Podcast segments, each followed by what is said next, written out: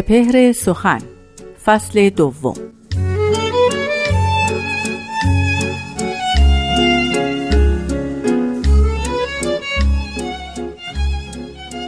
خدا را کم نشین با خرق پوشان رخ از رندان بی سامان مپوشان.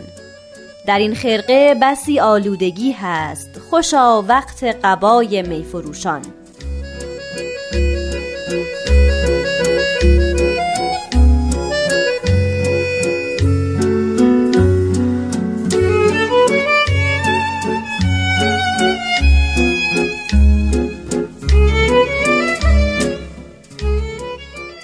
دوستان عزیز شنوندگان دوست داشتنی رادیو پیام دوست وقت شما به خیر. من نیوشا راد هستم. لطفا با من و استاد بهرام فرید همراه باشید.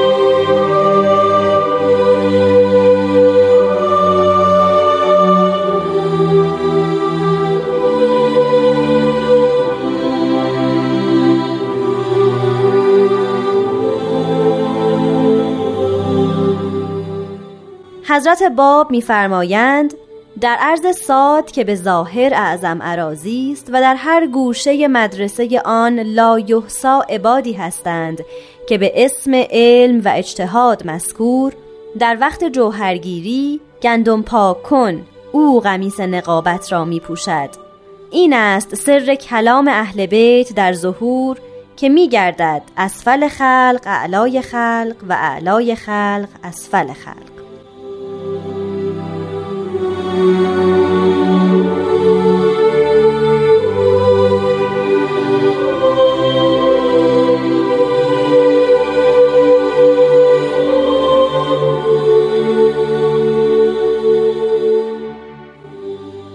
دوستان فرهیخته و دانا وقت شما بخیر بیان حضرت اعلی رو شنیدیم. درباره تقسیم بندگان خدا به دو دسته. آن هم موقعی که ظهور الهی یعنی پیامبر خدا پا به عرصه خاکی می‌گذارد. در این بیان عرض ساد یکی از شیوه های سخن گفتن حضرت باب است.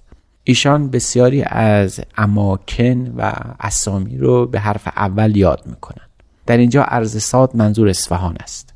همونجور که عرض فا فارس یا شیراز است. به همین نحو برخی از اسامی رو که اعلام هست به اختصار یاد کردن. من جمله وقتی می‌گویند کتاب الف منظورشون انجیل است. کتاب قاف منظور قرآن است. در این بیانی که شنیدیم حضرت باب میفرمایند که اصفهان یکی از مراکز علمیه زمان خودش محسوب می‌شد. مدارس بسیار زیادی طلاب در اونجا جمع می شدن و به کسب علم و دانش می پرداخت. درست همچنان که در همه ظهورات الهی در ظهور حضرت محمد در ظهور حضرت موسی در ظهور حضرت مسیح هم رخ داده.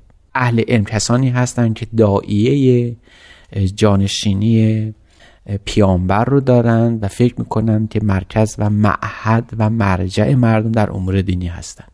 این کسان مرجع مردم هستند. این نفوس معیار درستی و غلط مردم محسوب میشن. حضرت باب در این بیان میفرمایند که در شهر اصفهان مدارسی هستند که در اونجا طلاب جمع میشن کتاب خدا به دست می‌گیرن فقه می‌خوانند اصول می‌خوانند تفسیر می‌خوانند این علوم رو جمع می‌کنن تا بلکه خود و عباد خدا رو به خدا نزدیکتر کنن. و حالا که وقتی که پیامبر خدا ظاهر میشه ما می‌بینیم همین اهل علم در پرده می‌روند محجوب میشن ایمان نمیارن بلکه معارض میشن معاند میشن سر ستیز پیدا می‌کنن پیامبر خدا رو به قتل میرسونن نفی می‌کنن تبعید می‌کنن آزار میرسونن. مؤمنان جدید رو به محک امتحان می‌کشن و اونها رو اذیات و آزار میرسونن. و برعکس کسانی که به ظاهر هیچ چند ارزشی ندارن در میون مردم وجاهتی ندارن این کسان به پیامبر خدا مؤمن میشن بس ایمانی بلند و بسیار پرشکوه. ایمانی که همیشه در تاریخ میماند. ایمانی که این نفوس رو بر جریده عالم ثبت می‌کنه ثبت ابدی. حضرت باب میفرمایند که وقتی پیامبر خدا ظاهر میشه به ظاهر اهل علم باید ایمان بیارن و نفوسی که از علم بی بهره هستن باید محجوب بمانن باید دور بمانند از اینها انتظار این نمی رود که به خداوند مؤمن بشوند و حالا که اینها مؤمن میشن اینها حق رو می‌فهمند اینها درستی رو درک می‌کنن اینها ظهور الهی رو بهش معرفت پیدا می‌کنن و اون کسانی که انتظار می رود و توقع بر این است که این کسان آشنا بشند و مؤمن بشن این کسان محجوب میمونن مشرک میمانند کافر میگردند و حتی به اذیت و آزار می‌پردازند میفرمند این شیوه خداوند است در به وجود آوردن یک دین در اظهار پیامبر خدا در اظهار ظهور پیامبر خدا. این رو از پیش بهش اخبار شده. اشعیاء نبی در کتاب خودش حضرت موسی در تورات دانیال نبی در کتاب خودش در وحی خودش حضرت محمد در کتاب خودش و حضرت مسیح هم در انجیل بارها به این قضیه اشاره کردن. از جمله یکی از امامان شیعی در این خصوص نقل می‌کند که وقتی روز قیامت فرا برسه و قائم ظاهر بشود در اون موقع بالاترین مردم مادون میگردن. بالاترین مردم به رتبه پایین میلغزند و پایین ترین مردم که از اونها انتظاری نمی‌رود به جلال و شکوه و منقبت کبرا خواهند رسید. این است که میفرمایند یجعل اعلاکم اسفلکم و اسفلکم اعلاکم یعنی بالاترین ها پایین ترین نفوس و مادون عباد به بالاترین رتبه ها در خواهند رسید.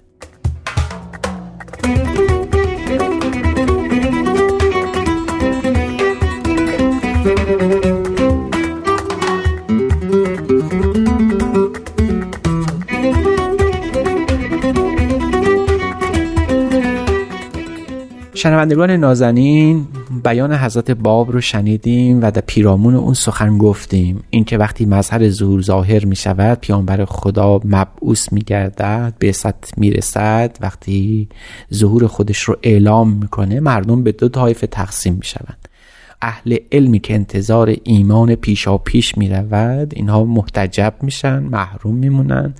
ایمان نمی آورند و اون کسانی که در پایین ترین طبقه هستند اونها مؤمن میشن.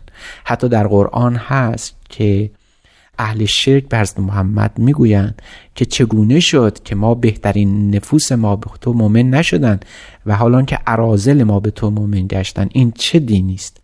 خب اونها توقع دارن که خداوند مطابق به افکار اونها ظاهر بشه. اونها دوست دارن فکر می‌کنن گمان می‌برند که پیامبر خدا باید نظیر اونها فکر بکنه. و حالا که اشیاء نبی در کتاب گفته بود از زبان خدا که وقتی یوم قیامت فرا برسه و خدا بر زمین ظاهر بشه نخستین جمله ای که می‌گوید این است که لیست افکاری افکارکم و لا امشی علی طرقکم. نه من مثل شما بیاندیشم و نه مثل شما رفتار می‌کنم و نه اون راهی رو که شما میپیمایید خواهم پیمود. او به گونه دیگری داوری می‌کند.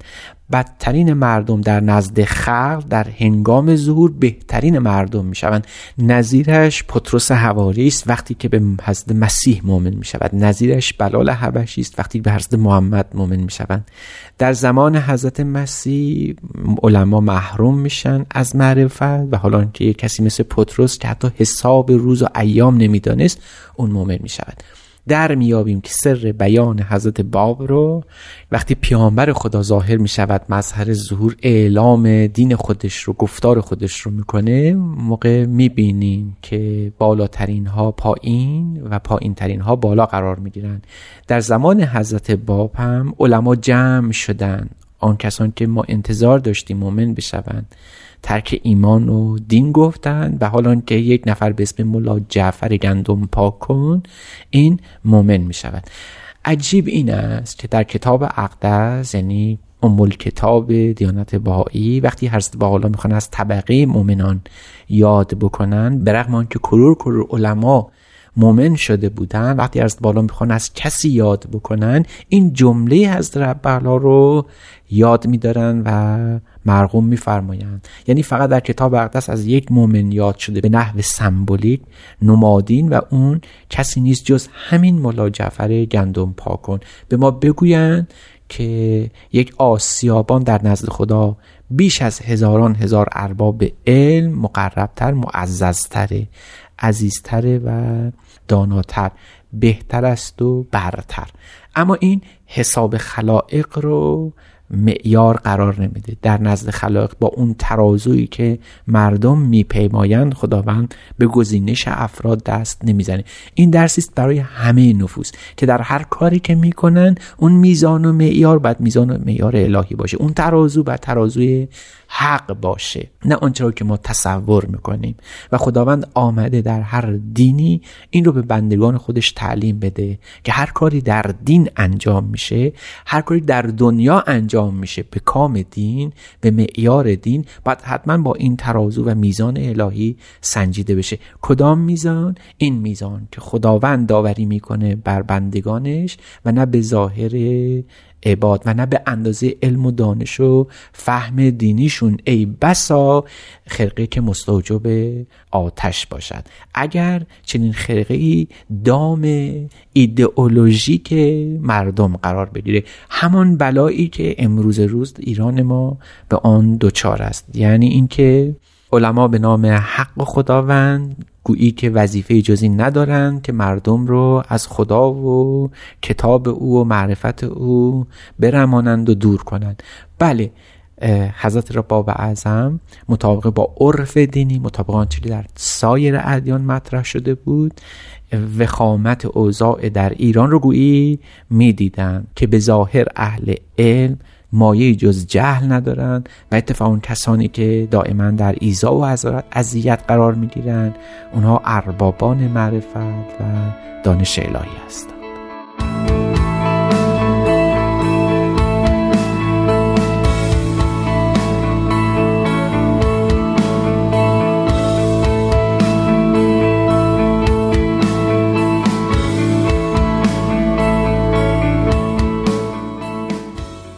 دوستان عزیز با سپاس از شما که این هفته هم با ما همراه شدید. ازتون می‌خوایم که این همراهی رو در هفته های آینده از ما دریغ نکنید من نیوشا راد به همراه استاد بهرام فرید و تهیه کننده این برنامه پارسا فنایان روزگاری خوش براتون آرزو می‌کنم.